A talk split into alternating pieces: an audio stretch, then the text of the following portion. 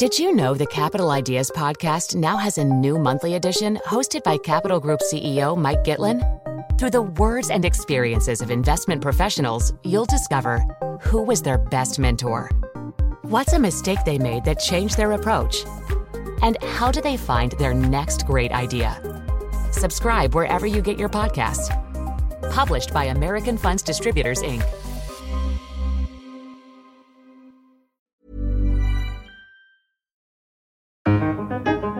Hello and welcome to the Rachman Review. I'm Gideon Rachman, Chief Foreign Affairs Commentator of the Financial Times.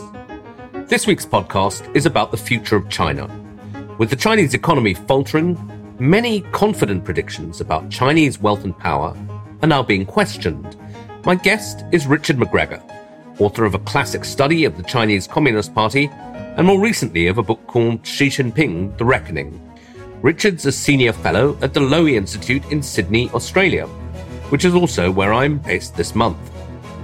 So, have we reached peak China?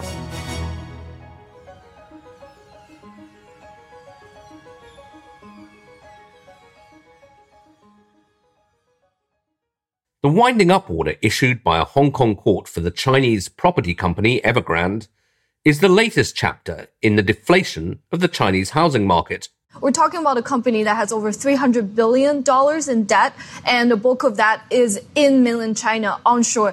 That's a story with major implications, since a housing boom has helped to power the Chinese economy, and a lot of consumer wealth is tied up in housing.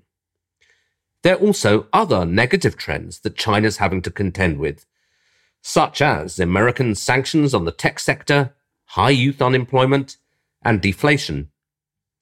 All that's led to a wave of skepticism about the future of China as an economy and as a major power. But as you'll hear, Richard McGregor takes a more nuanced view.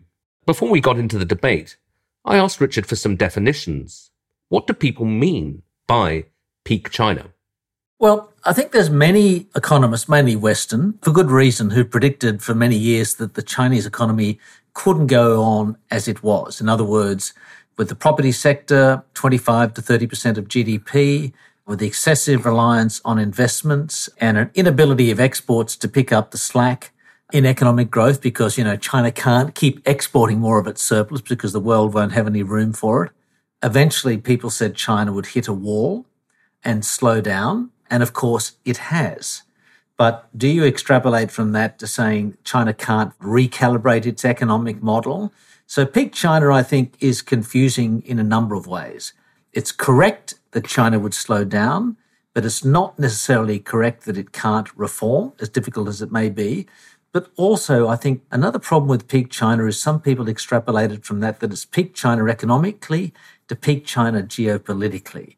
In other words, well, the West has faced another threat from a sort of rising rival power, but of course their system doesn't work and we've seen them off. So I'm quite wary of peak China on a number of levels. Because it can lead to a kind of almost Western complacency at a certain stage and writing China off prematurely. Yes, and I guess people would look around the world and say, where's the complacency? And I guess that gives the lie immediately to the idea of peak China, because if China is peaking out, then there wouldn't be a threat, if you like, from China militarily, particularly in Asia, in the East China Sea, in the South China Sea, around Taiwan.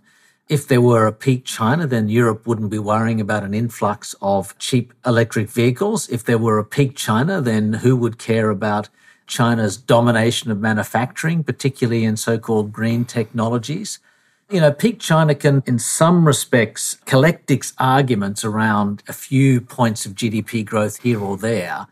But I think that doesn't really tell you the whole story. Yeah, no, as you say, I mean, it's a very complex story because in some areas you can point to China making very rapid progress, such as electric vehicles. I mean, another one you didn't mention, but that's making headlines is that they seem to be advancing in chip technology despite American efforts to restrain them. And yet there are these economic problems. So I suppose one of the things that gives peak China its force is people say property bubbles. They are very destructive when they begin to unwind. They remember what happened with Japan, and that really was the beginning of the end of the sort of Japan is going to take the world over story. And then, of course, the financial crisis in America in two thousand eight. That was the unwinding of a property bubble.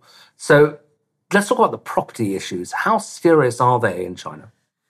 I wouldn't want to underestimate that at all. China has an enormously high rate of private property ownership. I would say higher than where we are in Australia, higher than the U K, higher than America.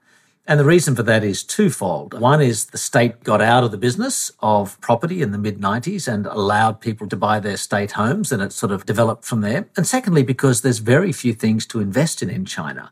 Nobody invests in the stock market with any certainty. It is a casino, or it does go up and down at the whim of government policy in a way that makes it very unreliable. You can't easily take your money offshore and put it in offshore markets. So if you have enormous savings, what do you do with it? You buy property. And that's why, for example, Xi Jinping, when he was talking about pricking the property bubble, he said, well, properties are for living in, not investing in. Well, he might well say that, but there's nothing much else to invest in. And of course, the way the industry was structured, where developers gather money for their next project by selling forward apartments which they are going to build. That's the second thing. And of course, that can't go on because there's less and less demand for apartments because the population is slowing and so forth. So it is a real problem, and it would take some years to wash out of the system. Is it like Japan? I'd say not exactly the same. Japanese debts were much higher than that of China. Japan was already peaking in terms of other forms of growth in its economy. Japan had other things going on, like the sharp appreciation of its currency. And I think China, in some respects, has more levers at its power because of the power of the state and the closed capital account. Plus, I think there's perhaps even, dare I say it, a more dynamic private Chinese economy. More um, entrepreneurial. More entrepreneurial in many respects, with more room to grow than Japan. So look, there's a whiff of it. It's affecting economic growth, but whether it sends China into a sort of two-decade-long slow-motion tailspin, I think that's another argument. Yes, although it must be concerning both in the terms of morale of citizens, because, as you say, this is where people's money has been put, and also as they look to shift the economy to domestic demand and become less reliant on exporters, suddenly people feel they're losing wealth, they're less likely to spend. Well, that's exactly what's been happening. Post-COVID, China was meant to bounce back. It did temporarily, not anymore. And a big reason for that is that the consumption growth engine is not picking up as fast as the government has wanted it to. Of course, they've been pushing this for fifteen years and it hasn't taken off. Now, the proximate cause of that is concern about wealth, is concern about property. If your main store of wealth, your own home and maybe some investment properties, are static or in fact losing value, you know, the market is kind of frozen, you're less likely to spend, you're more likely to save. The ageing society has an impact on that as well. People still save for their children's education, they save for their pensions and healthcare and the like. And I guess one of the interesting things about that is how much the political system is a block to greater consumption. In other words, when we look at the U S and other countries trying to stimulate demand after COVID or maintain demand during COVID, a lot of that was about transfers to households. China doesn't do that. The finance ministry seems antagonistic to it. Even more importantly, Xi Jinping seems quite against it because he sees it as a form of welfarism, you know, people getting soft and the like. Yeah. It's so ironic for a Communist Party well, leader uh, to be opposed to welfarism. Well, his sort of injunctions against that sort of thing are kind of biblical, you know. And I was looking at a bit of the Bible the other day. It's about toughen up, get up and stand on your own two feet. Very old-fashioned. Didn't he tell young people to eat bitterness? Yes, eat bitterness, which is the Chinese way of saying suck it up, sort of thing. And I think since in recent months he's changed his message a little bit on that, acknowledged that households are struggling in many cases. And of course, in policy terms, the government's also shifted a little bit as well and left more room for stimulus to kick growth up a little bit. But of course, none of that stimulus is much about households. Stimulus in China is always about corporates and spending on mainly infrastructure or, in this case, on telecommunications towers, high tech, that sort of thing. So they're sort of stuck in a rut. Now, what's real growth in China? There's a debate about that. Is it five percent, as the government says, or closer to one percent? You know, China could grow, by the way, I think, quite well at three to four percent if they had a different model of growth. But they haven't got there yet. Yeah, I mean, just to keep putting the opposite case for a while, I mean, it seems to me another danger in the system is that the disappointments seem to be disproportionately hitting the young, people coming out of universities. It's a notoriously competitive society like South Korea, like Japan. People put all this effort in and they can't find jobs at the level that they expect. Yes, well, it's a double whammy in some respects. You know, it's not only people not being able to find jobs, it's people wanting a different life. In other words, they've got a level of affluence. They're not like their parents. And so you've got the sort of dropout or lying flat syndrome as well. The bigger problem, of course, about youth unemployment is about disappointment in the kind of jobs they get. You know, you've got a degree from overseas and you end up delivering food or something like that. And so not only your job prospects are poor, your income prospects are poor. And some of the sectors which were higher paying, like the tech sector, has been laying off people. The engineering sector, unless you have a good job in one of the better companies or you're in government finance research institutes and the like, you know, the engineering, construction engineering, sort of civil engineering, those jobs are becoming fewer and fewer. And so, you know, retooling the economy, consumption economy, service economy, that's difficult as well when service industries, financial industries, for example, that's the state. And the party state doesn't want to let them go. So, you know, I'm open to China peaking at some stage. I'm just wary of declaring it. What about the argument, though, that the old China, where technocrats had more of a sway, would have been more nimble, more able to explore things, but Xi is such a control freak and not particularly skilled economist, as far as one can work out, that he has actively damaged the economy, particularly by taking on the big tech firms, Jack Ma's and so on. Is he capable of retooling the economy? Well, in theory, no, because people say that he has consciously sacrificed economic growth in favour of national security priorities. In other words, securitizing the economy in readiness for possible conflict with the United States and the West, worried about this destabilizing impact of any confrontation with the United States. And that can just be the ordinary destabilizing impact of war, or it can be about protecting China against U S campaigns on issues like semiconductors and various other technologies, firewalling China. And if that means having a little bit less growth, that's not a bad thing. But let's not forget, though, with property, I don't want to overgeneralize about Xi, but the government took a conscious decision a few years ago itself to prick the property bubble. Now, they might have thought this was just going to be a controlled explosion, a demolition, yeah. Whereas in fact it turned into a long-running series of very damaging bankruptcies and the like.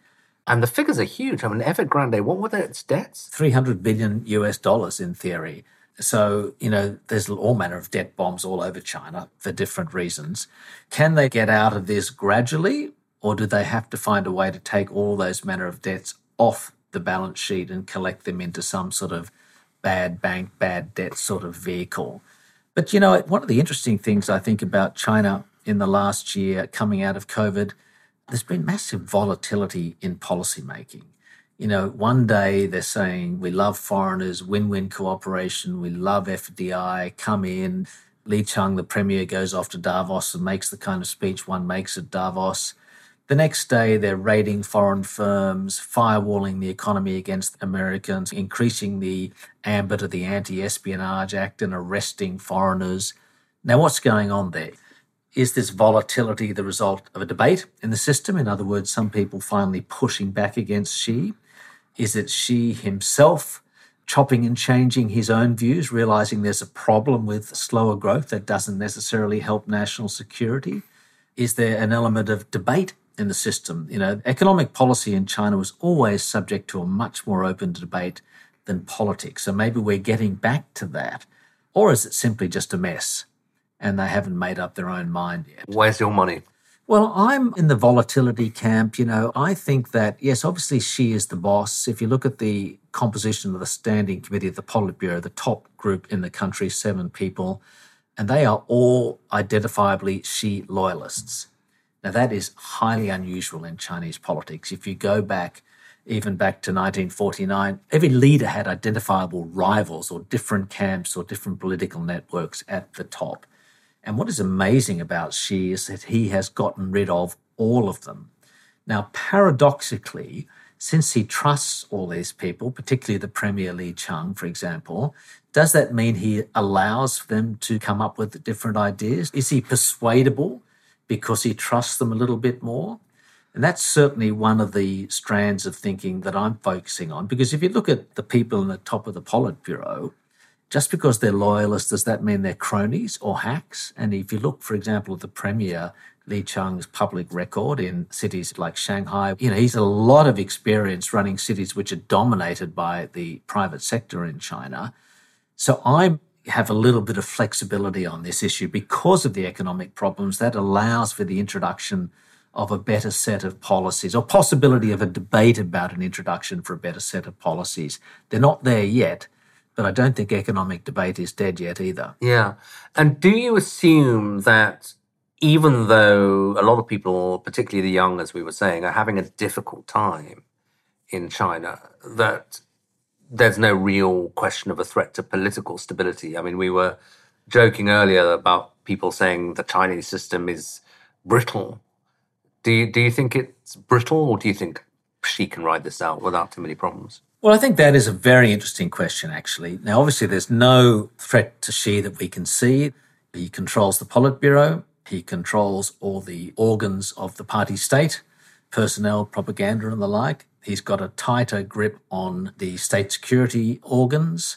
He continues to clean out the military and put his people in there. That's not a good sign, of course, that he still has to do that. But still, there's no sense of any disloyalty as opposed to corruption within the military. But if you have three to four years of subpar growth in China, continuing high youth unemployment, stagnant incomes. Remember, the winning argument of the Communist Party is that we made you richer. She has a host of critics and enemies who are looking for issues to latch onto to get back in the game, as it were.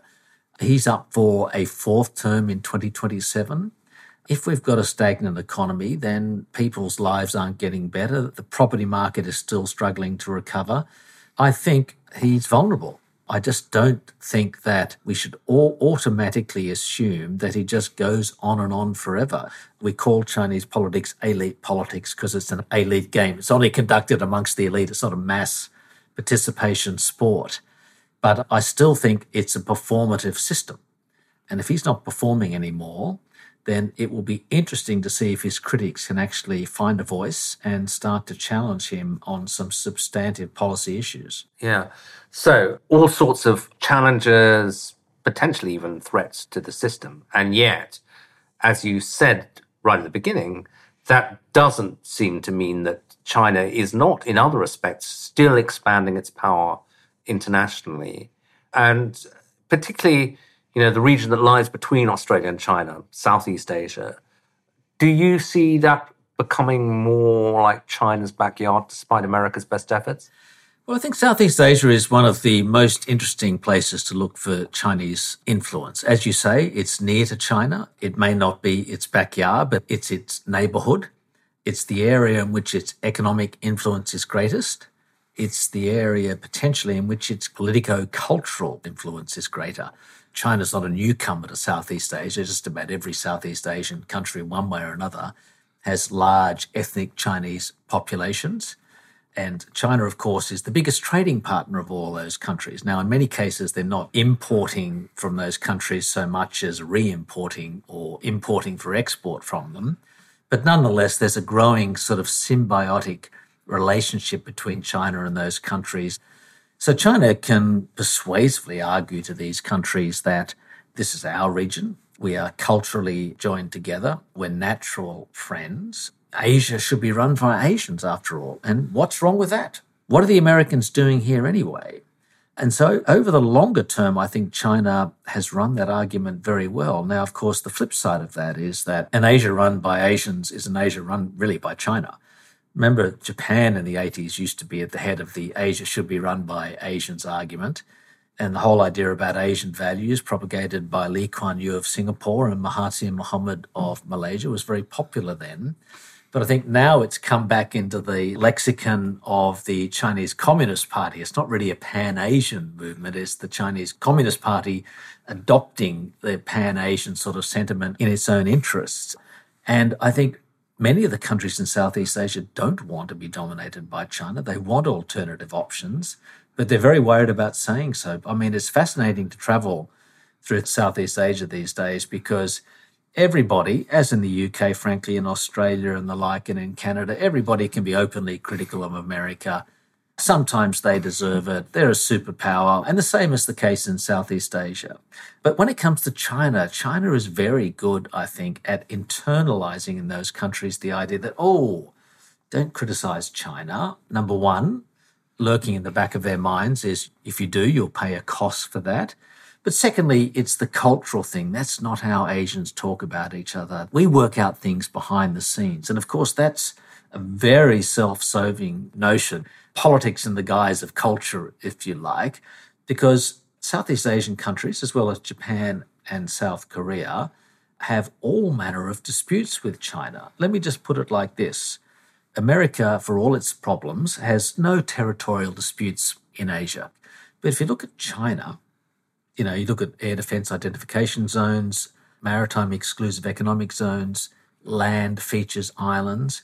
China has disputes with South Korea, Japan, Vietnam, the Philippines, Malaysia, Indonesia, Brunei, and that's even without mentioning Taiwan. Or indeed India. Yes, India on the other side. I'm thinking about yeah. maritime Asia. So if you think about it like that, and the idea that China seamlessly moves into the region as the new hegemon, and the U S sort of disappears over the other side of the Pacific in sort of bourgeois decline, it doesn't really make sense to me. Now, a lot of what happens, of course, depends on what the U S does. Sure, Trump disrupts everything. Yeah, so, you know, in the old days, I think we would have thought of the U S as a predictable power, China is unpredictable. Now it's the opposite. It's the U S that is unpredictable. So there's a massive demand for the U S to stay. Whether the U S wants to stay, though, is quite another thing.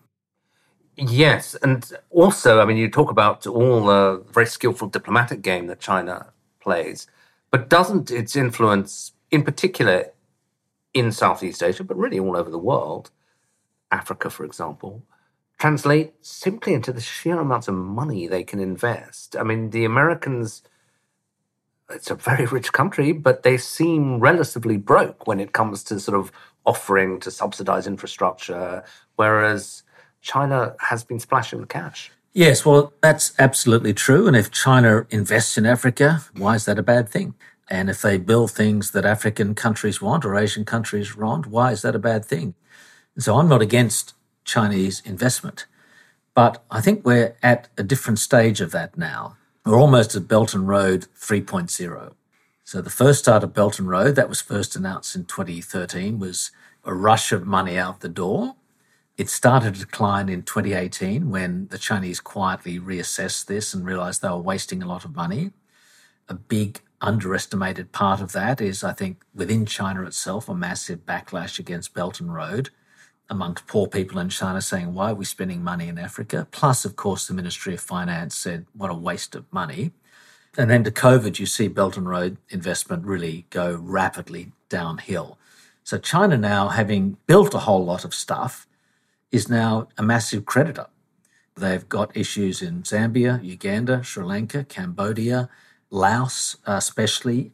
And it's not just a matter of them spending money, it's a matter of others paying it back. So they've got a very different view on that.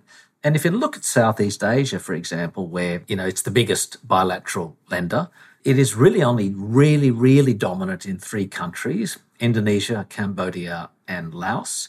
And if you add up other lenders, World Bank, Asia Development Bank, Japan, South Korea, Europe, a little bit from America, it's very contested, particularly as Chinese loans are going to have to become much more targeted now. So I think the Belt and Road as we used to know it is over, but I think China is very clever. They've thought ahead about this.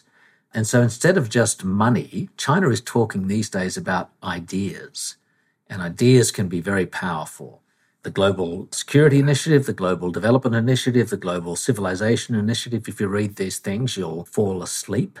But, you know, this is about a parallel new world order, rival world order. And China says to developing countries, some developed countries even, the Americans don't care about you. We will put you at the center of the kind of order that we are building. We will give you priority.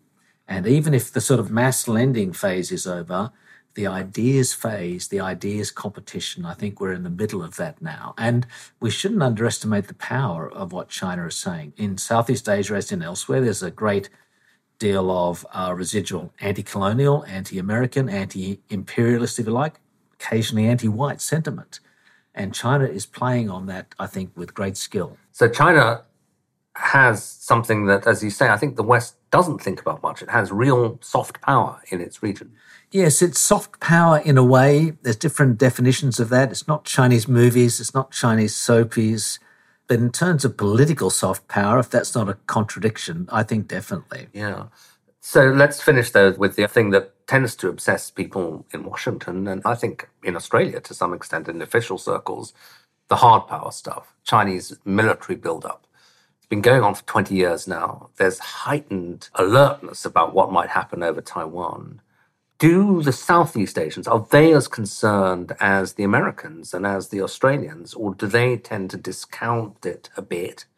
And who's right? I mean, how much should we be worried about China's ultimate intentions? Well, if you're worried about China taking Taiwan, if you're worried about China dominating and policing the South China Sea, you should be very worried because that's what they want to do, and there's absolutely no change in that.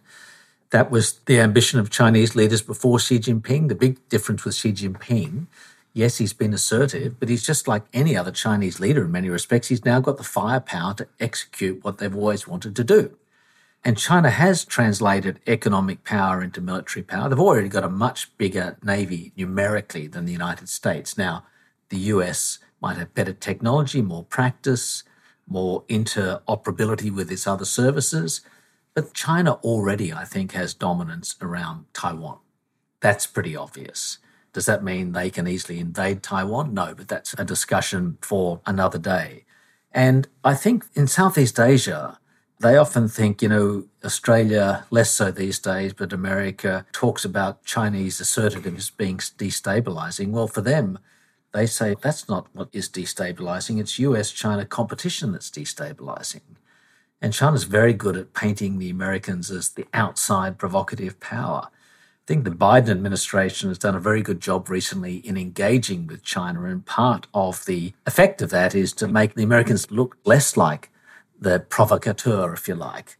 But I think China paints the U S as outsiders increasingly, and it now has the military to enforce that. And as far as we can tell, with anything to do with Taiwan, Southeast Asian countries will sit it out. They're sitting on the fence. You know, you have hedges and balances.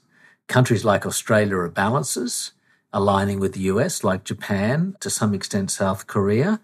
Southeast Asians are hedges. They're not putting themselves forward to be part of any conflict. The weak point of their argument, though, of course, is their territorial disputes with China and whether their own populations eventually start to rise up and create the domestic political conditions for these countries to start to challenge the Chinese over the incursions into their waters. Now, we're seeing a bit of that in the Philippines, but the Philippines doesn't have the capability to really take China on, nor do the other countries. But if they all start to get angry about this issue, then I think the situation will look very different.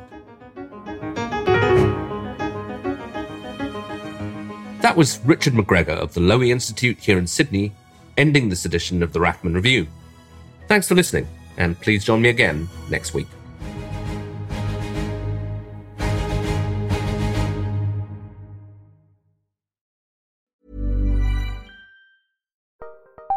Join Capital Group C E O Mike Gitlin for a new edition of the Capital Ideas Podcast. In unscripted conversations with investment professionals, you'll hear real stories about successes and lessons learned, informed by decades of investment experience. It's your look inside one of the world's largest asset managers. New episodes are available monthly. Subscribe wherever you get your podcasts. Invest thirty minutes in an episode today. Published by American Funds Distributors, Incorporated